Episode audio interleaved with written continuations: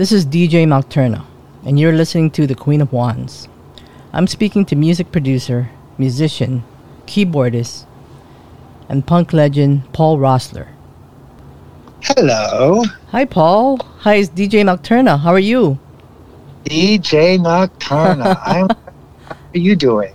I'm good. You know, believe it or not, I still have your number on my phone from that interview I, we did back in, uh, God, a few years ago in KTUH, A Feast of Friends. it's been a while. How are you? You know, thank you I'm for. good. How, how are you doing? I'm good. Thank you so much for for doing this interview with me. It's been uh, such a long time. Well, I'm glad to do it. Yeah. What? What? When was that? What year was that? Oh, gosh, you know, I, I, it was so long ago that I can't even remember the year exactly. Uh, back. How have you been? Good. You know, still doing the same thing. Still playing the music I love and the music that we all love. And whenever I play a Nina Hagen song, I think about you because Aww. I know you. You um you were very much a big part of that. Uh, her uh, debut solo studio album. You know, NunSexMonkRock. As I, well I did. Uh, yep. Yep. I had a lot to do with her with her gospel album too. I know, I, and you know what? I love that. Uh, is that the Return of the Mother? Uh, I did plan that one, but no, she did a record of all gospel stuff in 2010. Oh yeah, yeah. Which was like she came to me and it was uh, and I was like, I don't really know what gospel music is to be honest with you, uh-huh. but it's actually a big connection to to goth in a way. Um, wow. But uh, so I had to do a bunch of research and and uh, and uh, and it actually wound up being a really successful record for her, amazingly. You know, especially especially in Germany, but a lot of people in America have never heard it. Oh, you mean the Personal Jesus, right? And you did that one too. Yeah, yeah, that's yeah, yeah. Personal Jesus. Yeah, I actually produced that and got all the musicians, and it was really. Uh, I I'm just bringing it up because uh, it was a really intense intense thing. I had a lot of responsibility on my shoulders for that record, but uh, I survived yeah, I, I, think I remember why the you, you, know the interview that we did many years ago. I think it was because um, um, I think I wanted to bring her to Hawaii. I think at one point, and then uh, Robbie, I think Robbie like hooked us up. You know, Robbie Quine from uh, Barbarella Tones. Yeah, big, uh-huh. big big shout out to him. And he's the one that actually said, "Hey, Paul is uh, has a new record out," and he was telling me about you know just last week or the week ago. Big shout out to my dear Robbie who who abandoned us and moved moved to Maui. I know. Uh, I I, I, I, I, forgot he even lived there. I know. I visited him uh, about about five years ago. I, I saw him out there, and he gave uh, he gave my wife a surfing lesson. oh yeah, I know. That's what he said. He said he's a surf instructor, and I'm like, really? Wow. Yeah, and I'm like, wow, I didn't even know you still live there. Cause I, I, I met him at the Wave, you know, many years ago when he played at the wow. Wave, when the Wave was still one of these major nightclubs here, like big legendary um, nightclub. And uh, yeah, that's how uh, we all we all somehow connected somehow, right? We all have this little connection. yeah, but uh, yeah, uh, we actually we actually lived together in a big uh, a big compound up in Malibu where we had a studio, and he was sort of booking the studio, and we were.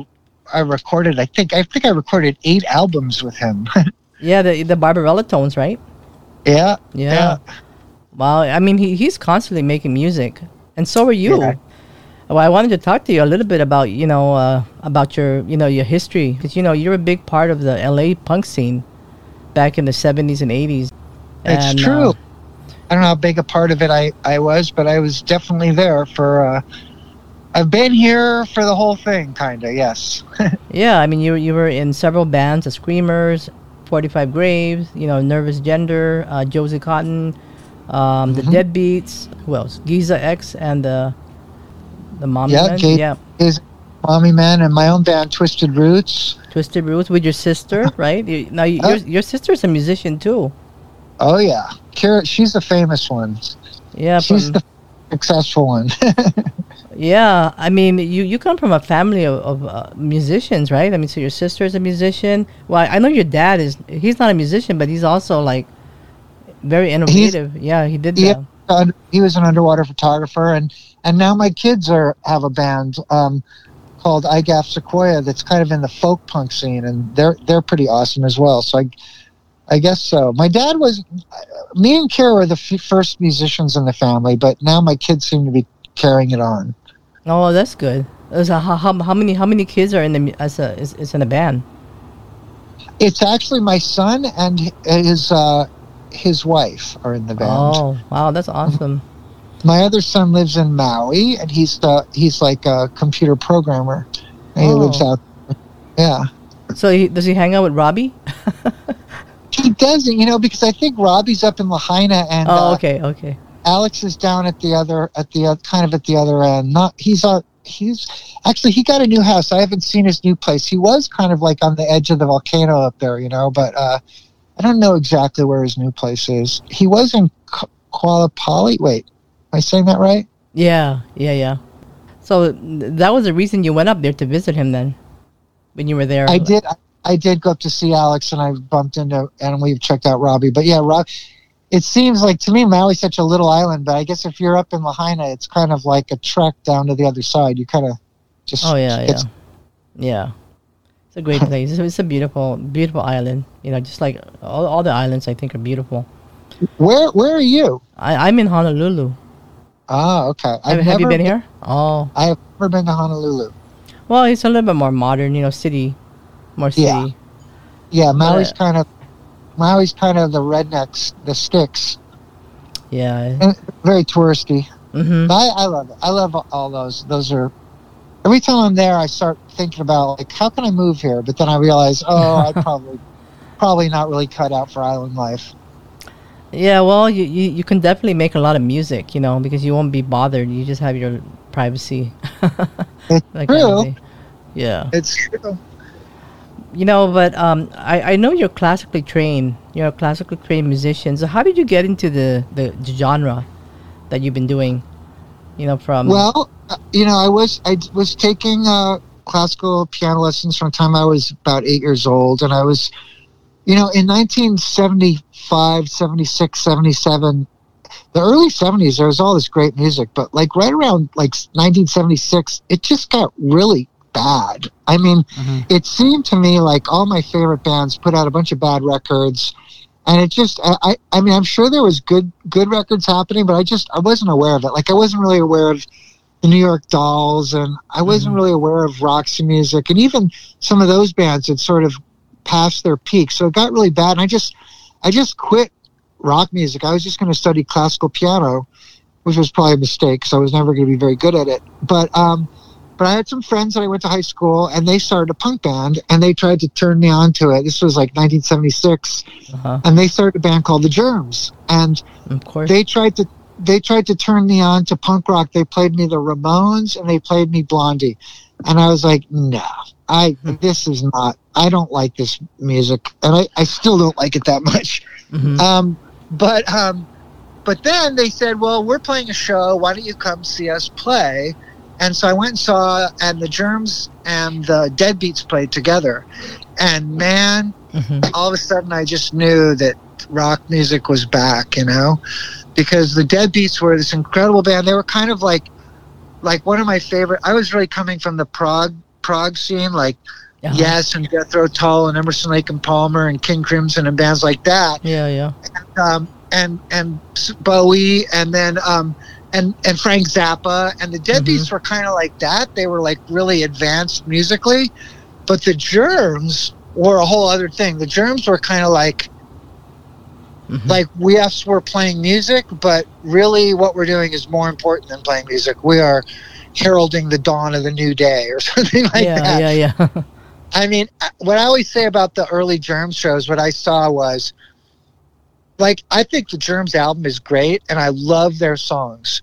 But when they first started, they weren't, that wasn't really about that. It was like, it was what was going on in between the songs mm-hmm. that was incredible you know and like they, it used to be it used to be you pay a bunch of money you go to a big rock concert there'd be a whole bunch of like 10,000 people in this big room and the band would come on stage and lights would be in your eyes and it was all right you know mm-hmm. but to go to the germs like to see it at a small club and it was just it was just like a riot it was kind of like yeah. give me a beer trash the trash this club i mean it mm-hmm. just was something totally different you know that i had never experienced before And so I not only you know I saw the Deadbeats and I saw there's a place for me and all my training and all that in the music, but there's also something extra here that I never understood at all. You know, mm-hmm. something very modern. So do do you miss those times? No, no. I mean, yeah. you know, I'm I'm doing a new thing now. I mean, yeah. The whole time back then, probably all I wanted in life was to have my own recording studio and be able to make music all the time. Mm-hmm. And I think a lot of that going to clubs, I mean, I was 18, 19 years old. Going to clubs was kind of fun for about a year or two. And it was fun to be in some of those bands. Like yeah. playing in the Screamers was one of the greatest live bands I've ever played with. And playing in Nina oh, yeah. Hagen was, it was really thrilling. But um, I mean, I have my own recording studio and I record bands all day. And that's kind of mm-hmm. probably what I was always wanted, you know, more than anything was to make records. So uh, how did you how did you hook up with um you know how did you get involved with Nina Hagen and, and the band? Well, the Screamers had broken up, and I was playing with a bunch of of, of well, the Screamers. Yeah, I guess the Screamers had just broken up, and I was playing with some of those other bands like um, Nervous Gender and uh, Geza and some of those bands. I was kind of in, in between things, and Nina came to town. It was her first time in America, and she wanted to put together oh. an American band. And she um, she met some guy, a friend of mine at the time named Scott, and Scott said, "Oh, you, you got to get Paul from the Screamers. You got to get Paul from the Screamers. He's going to be perfect for your band." So she went on Rodney's show and said, "I am looking for Paul from the Screamers." And then everybody, everybody's oh. calling me like, "Dude, Nina is trying to find you." and, um, and, she came over to my house, and uh, and uh, I had been having nervous gender practice in my house, so my my whole living room was just stacked with like synthesizers. oh my god. And, and so was, and, and this was like around 1980 1982 or 1981 something like that? It was it was 1980 oh okay okay. Yeah it was 1980 when she first came. So um, she saw that um, probably like the the spring like probably in march or april or something like that march or april of, of, of 1980 darby was still alive and um, the Germs had broken up, but they were he was in the Darby Crash Band. Mm-hmm. So um, she just saw all these synthesizers in my house. She didn't even ask me to play. She just figured I knew what I was doing, and we went to New York and put the band together and toured. Oh, and yeah, the tour. We, yeah, we did a big tour in 1980, like right away. You know. Mm-hmm. Wow. And and and this was before the the album NunSexMonkRock, right? Yeah. yeah. Yeah, we were playing a bunch of the songs from that tour. We were playing I wrote Anti Worlds for her. Yeah. And, and I love that song. It, well, that's one of my favorite songs I play all the time from that album. oh, so cool! And then yeah, I, I, we, I, and I always mention that you about that you you wrote that song because well that's what I I mean we talked about that during the interview that last time. yeah, I mean I just had this little thing and you know she I think she took a poem by some Russian poet and fit it to it. But uh, yeah, we were playing Smack Jack and we were playing um, Dread Love and a bunch of those songs that wound up on the record um, live. And of course, the, the, crowds had never heard any of them, and all they mm-hmm. want to hear is old hits. But uh, Nina always had a way of doing exactly what she wanted, and people would either love her or hate her. It's it was amazing. Like she's had so many careers, and she's she's she's pissed everybody off, and then she's won them back, and then she's pissed them off, and she's won them back. And you know what? she deserves a lot of respect for that because she does not do what she thinks is going to be the next big thing. She just is totally from her instincts. Mm-hmm. No, she, she's an amazing. I mean, she's she's one of a kind. Definitely. I, I, have always. The, I, I mean, I saw her in San Francisco like more recently when she went up there like 2004 or something like that. I, I can't even yeah. remember. It was something I was like that. Probably I was I was probably in that band at that uh-huh. time. Oh yeah. Um, it yeah. was I forget the name of that venue. Um, I think it was a DNA club. Yep, that's where it was. Yeah, I, I actually remember that show. We were playing with um, with uh, what's her name? Um, yeah, the Balls. Yeah, yeah. I, what was that girl's name? She was amazing. Uh, anyway, yeah, yeah, that was a, that was a fun night. and then you also did Return of the Mother and the Personal Jesus, right? That the Depeche Mode uh, cover. Uh huh. That one you produced that album. The Personal Jesus album, yeah. Yeah. Uh-huh. Wow, that's awesome. And then um, and I, I I love the Return of the Mother. I, I think that's a great cool. album. I, I, I, that is awesome because I didn't see her for about 15 years, and then she came back and she tracked me down, and we put together a band again. And we were touring Europe, and we were doing all that Return of the Mother stuff, which I think is really, really cool, interesting music. And then uh, in the middle of the tour, we just stopped at uh, a studio, Conny Plank Studio, and and recorded that album. Uh, yeah, that was. Uh, I, I don't think it, that many people know about that record, but I thought it was a really cool record. There's a lot of really trippy stuff on there. I know, yeah. Yeah. So now you're you have a new album. I know you have the Twelve Steppers and Dead Junkies. Oh yeah. Oh well, you know that's so thrilling that you right.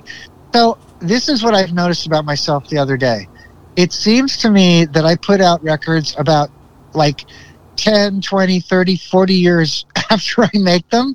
You know, uh-huh, I, I, was going to ask you about that. I was going to ask you, about, yeah. Well, I don't have, I mean, so I, I wrote the arc which is like a, a prog piece when i was 16 and it took me 40 years to record it i figured nobody would ever want to listen to prog again but i was like you know i wrote this thing i'm going to try to record it and then when i made it i just went on facebook and i said hey does any record companies want to put this out and someone was like yeah so um mm-hmm. so uh, then when the pandemic happened i had all these like records that i recorded and i gotta tell you my records are very super important to me. They're yeah. really important to me. Yeah. Um, but um, so it's not that I they weren't important to me that they were not released. I just hadn't really um, found the right. You weren't ready. I, yeah, I just hadn't finished them and put them out. So the pandemic, I had a little bit of time, and oh, I yeah, put yeah. together. I put together a record called um, Match Girl, and I put that out. Mm-hmm. Twelve Steppers and Dead Junkies is actually stuff I did in the 90s and it's really cool that you picked up on it and i'm not really i'm just putting these things up on bandcamp right now you know i'm not making mm-hmm. too big mm-hmm. a deal of it because um because uh there's a lot of it like 12 steppers and dead junkies is a double album right yeah yeah and, and, and these were songs you did you you wrote back in 1993 right during the, during that time I did, and I've kind of been working on them a little bit ever since. Uh-huh. To be uh-huh. honest with wow. you, so it's not like this is a time capsule. I have been trying to like make them better because a lot of them started out in my garage. They were kind of like demos I made, mm-hmm. and then when I got my own studio, I tried to like um to get them better. But sometimes demos are hard to improve on, you know. Yeah. So um, but there's a lot of this stuff. Twelve Steppers to Junkies is a double album, and there's actually four double albums. So uh-huh. I I feel bad because um I feel like nobody it's like an awful lot of stuff so i'm just putting it on bandcamp so that if people want to check out this stuff but i gotta say i'm as i'm working on it i'm like damn man i was like I, i'm i wasn't very inspired at that time you know well, you know, I, I, I like a I, I like a couple of songs there uh, in particular. I've been listening to it. You know, Lilith for one.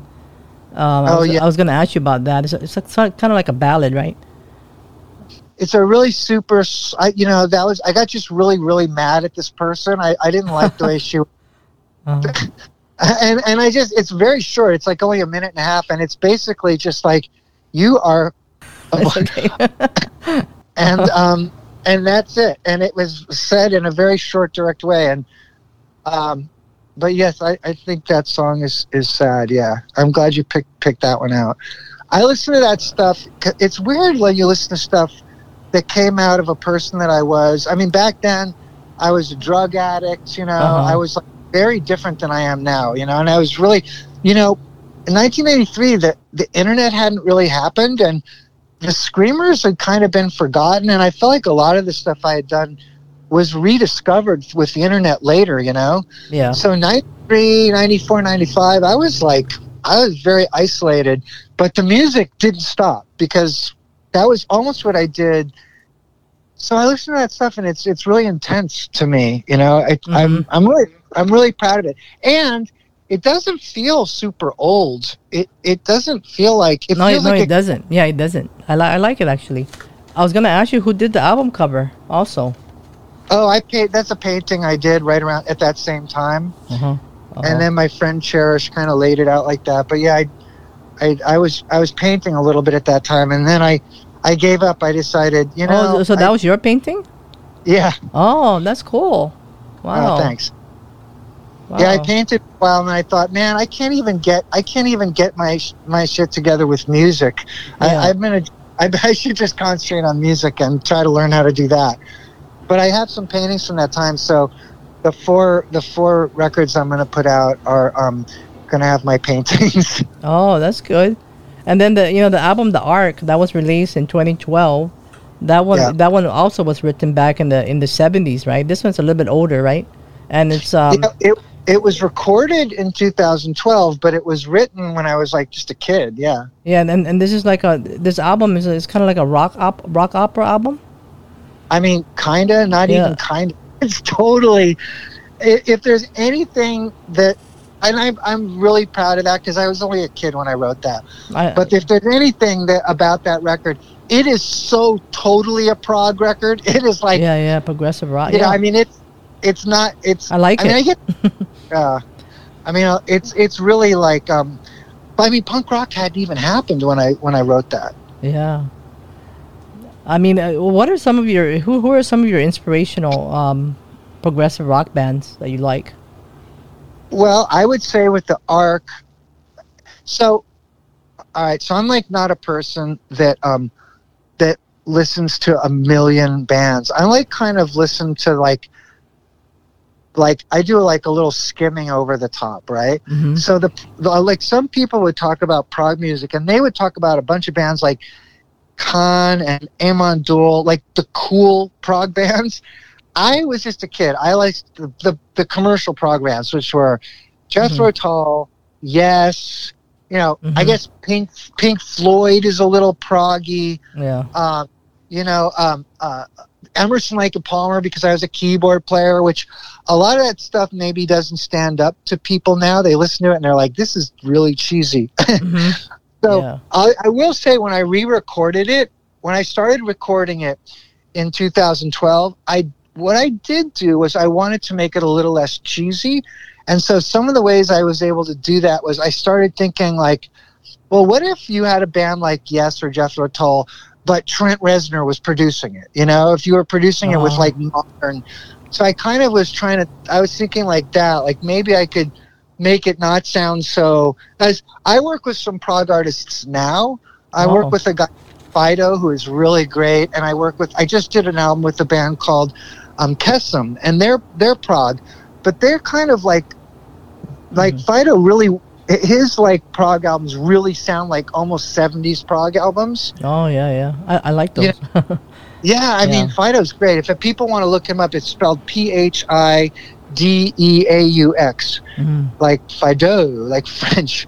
But wow. um he's amazing, but I, I didn't want to and plus the other thing is he has a band like I did everything myself, so I programmed all the drums, and so there was no way it was going to sound like a band anyway. Really, you know, it yeah. wasn't going to sound like. So yeah, it's I played everything on that record actually. Wow, and then and then you have it. You had another album that came out, and you actually did a cover that I I, I listened to. The album six. I don't know. I don't know how to pronounce it. Six twelve. Is that six twelve? Yeah. So you did a cover of the of a Radiohead song, really well. I like it a lot. Ah. man, I mean, you know, I like do this stuff, and it's really nice to run into somebody who's actually like picked up on a few things that have happened. You know, like I thought six twelve was cool. Like when I recorded the arc, that took like six months and like a thousand hours. You know, it was like mm-hmm. a really big project. And then um, six twelve, I just did like basically a song a day. You uh-huh. know, in one month. Six twelve is June two thousand twelve. Like I had done. I'd spent so much time. Oh, that's what art. it means. Okay. Yeah, I just wanted to do it like on record really fast, mm-hmm. and um, and plus I was like breaking up with my girlfriend, so I was like, uh, I sometimes being like in a really bummed out state of mind makes yeah. you feel like it's urgent. Like it was urgent to me to do that record. Uh huh. Yeah, yeah, yeah. And, mm-hmm. and the Radiohead cover is um, I mean, I was gonna like put instruments on it, but it just felt finished with just a piano and my voice. So I just no, it, looks, it sounds great. Yeah, I like it. I like it. I mean, I, have always liked that song to begin with, but um, you you added you added you made it just as beautiful as it is as the original. Yeah, it's a it's a stunning song. I mean, if if sometimes people say I think someone said on Facebook the other day, they's like, "What song could you listen to over and over? What song gets you every single time you hear it?" Mm-hmm. I gotta say that song. I don't know why. There's something about that song that just every time I freaking hear it, it's like, yeah, it's, a it's a badass song. yeah, it's great. Well, you know, if somebody wanted to find out about your music, you know, check out your you have a Bandcamp page, also.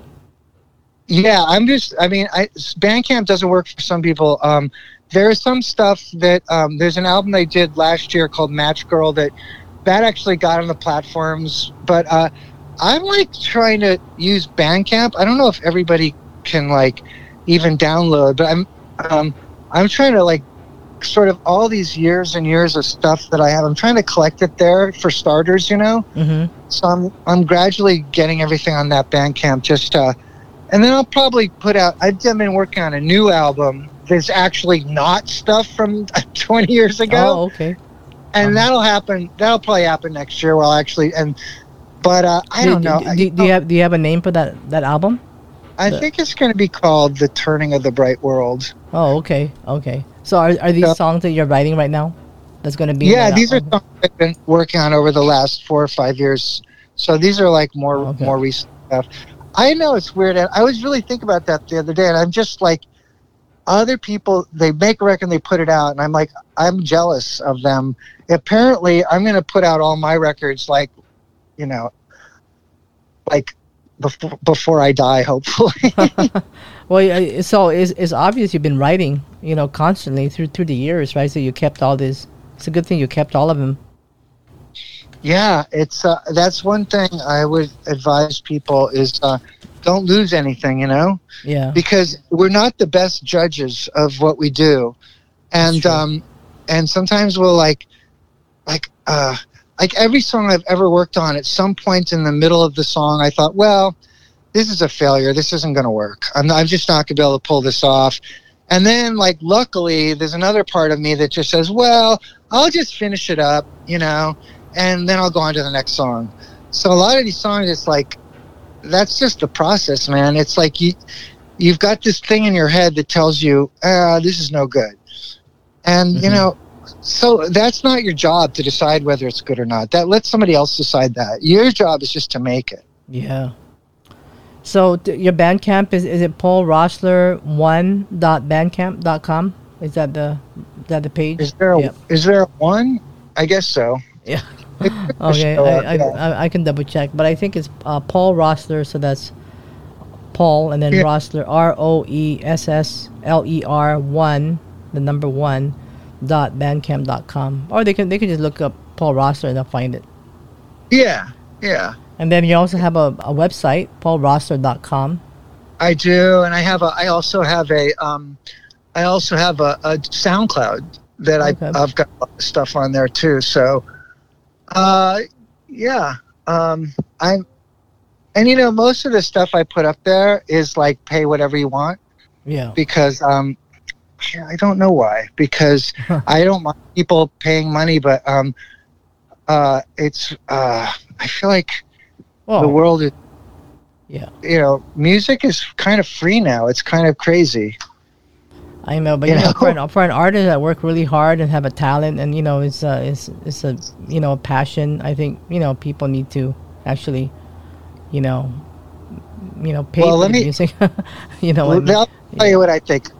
I don't mind music being free, mm-hmm. but I feel like, and food should also be free, and my rent should also be free. Yeah, exactly. yeah. and my transportation should be free. Like, but you know, it's weird. The technology has made it so that the music got free 1st mm-hmm. You know, yeah. it's it's strange, but you know, but uh, yeah, I know it's it's. Uh, yeah, I'm in a situation where um, my my my job is um, working in a recording studio and making making records for myself, but also for a lot of other people.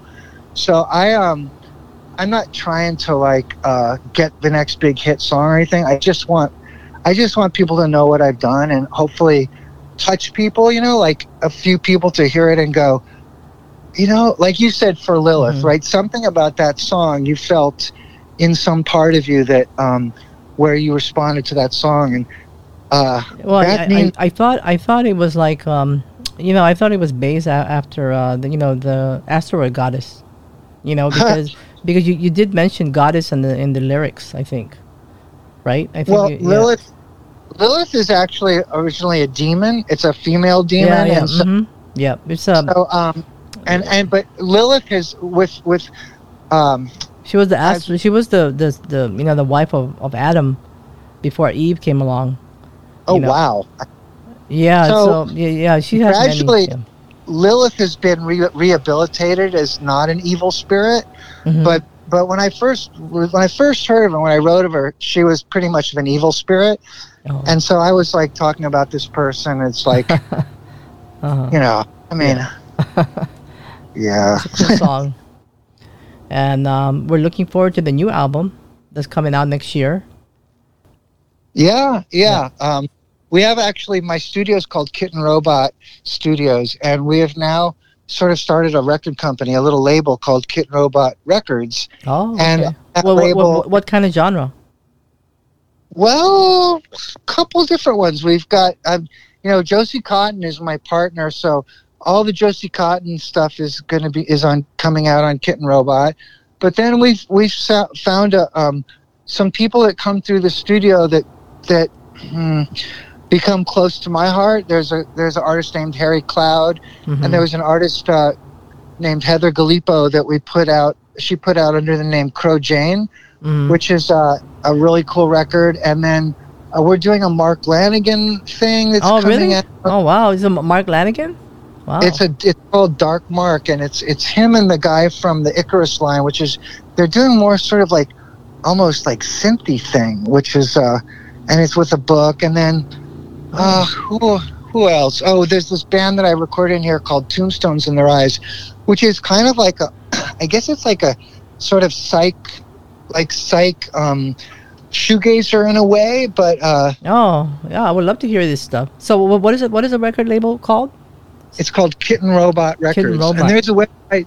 There's a website there too. That uh, and you know, Kitten Robot Studios. If you if you go to um, if you go to Kitten Robot Studios on um, Facebook, I kind of post all the different bands that I've been working on, you know, as they put out their videos and their records. Okay, I'll, I'll go check check that out on Facebook. Yeah, Kitten Robot. If you Kitten Robot will lead you to like kind of all the stuff that I'm like working on now. So Kitten Robot will probably, apparently, put out um, put out my record next year. I told him I have a record with my sister Kira I told them they should put, put out Kira's record first um, because yeah, yeah. Kira's a legend. But uh, well, what is the record called? Uh, what's Kira's records called? Uh, you know, Kira's funny. Kira and I have been making recordings uh, of her music for like the last five, ten years, and then every once in a while I go, Kira, are you gonna put this stuff out? And she's like, Why would I do that?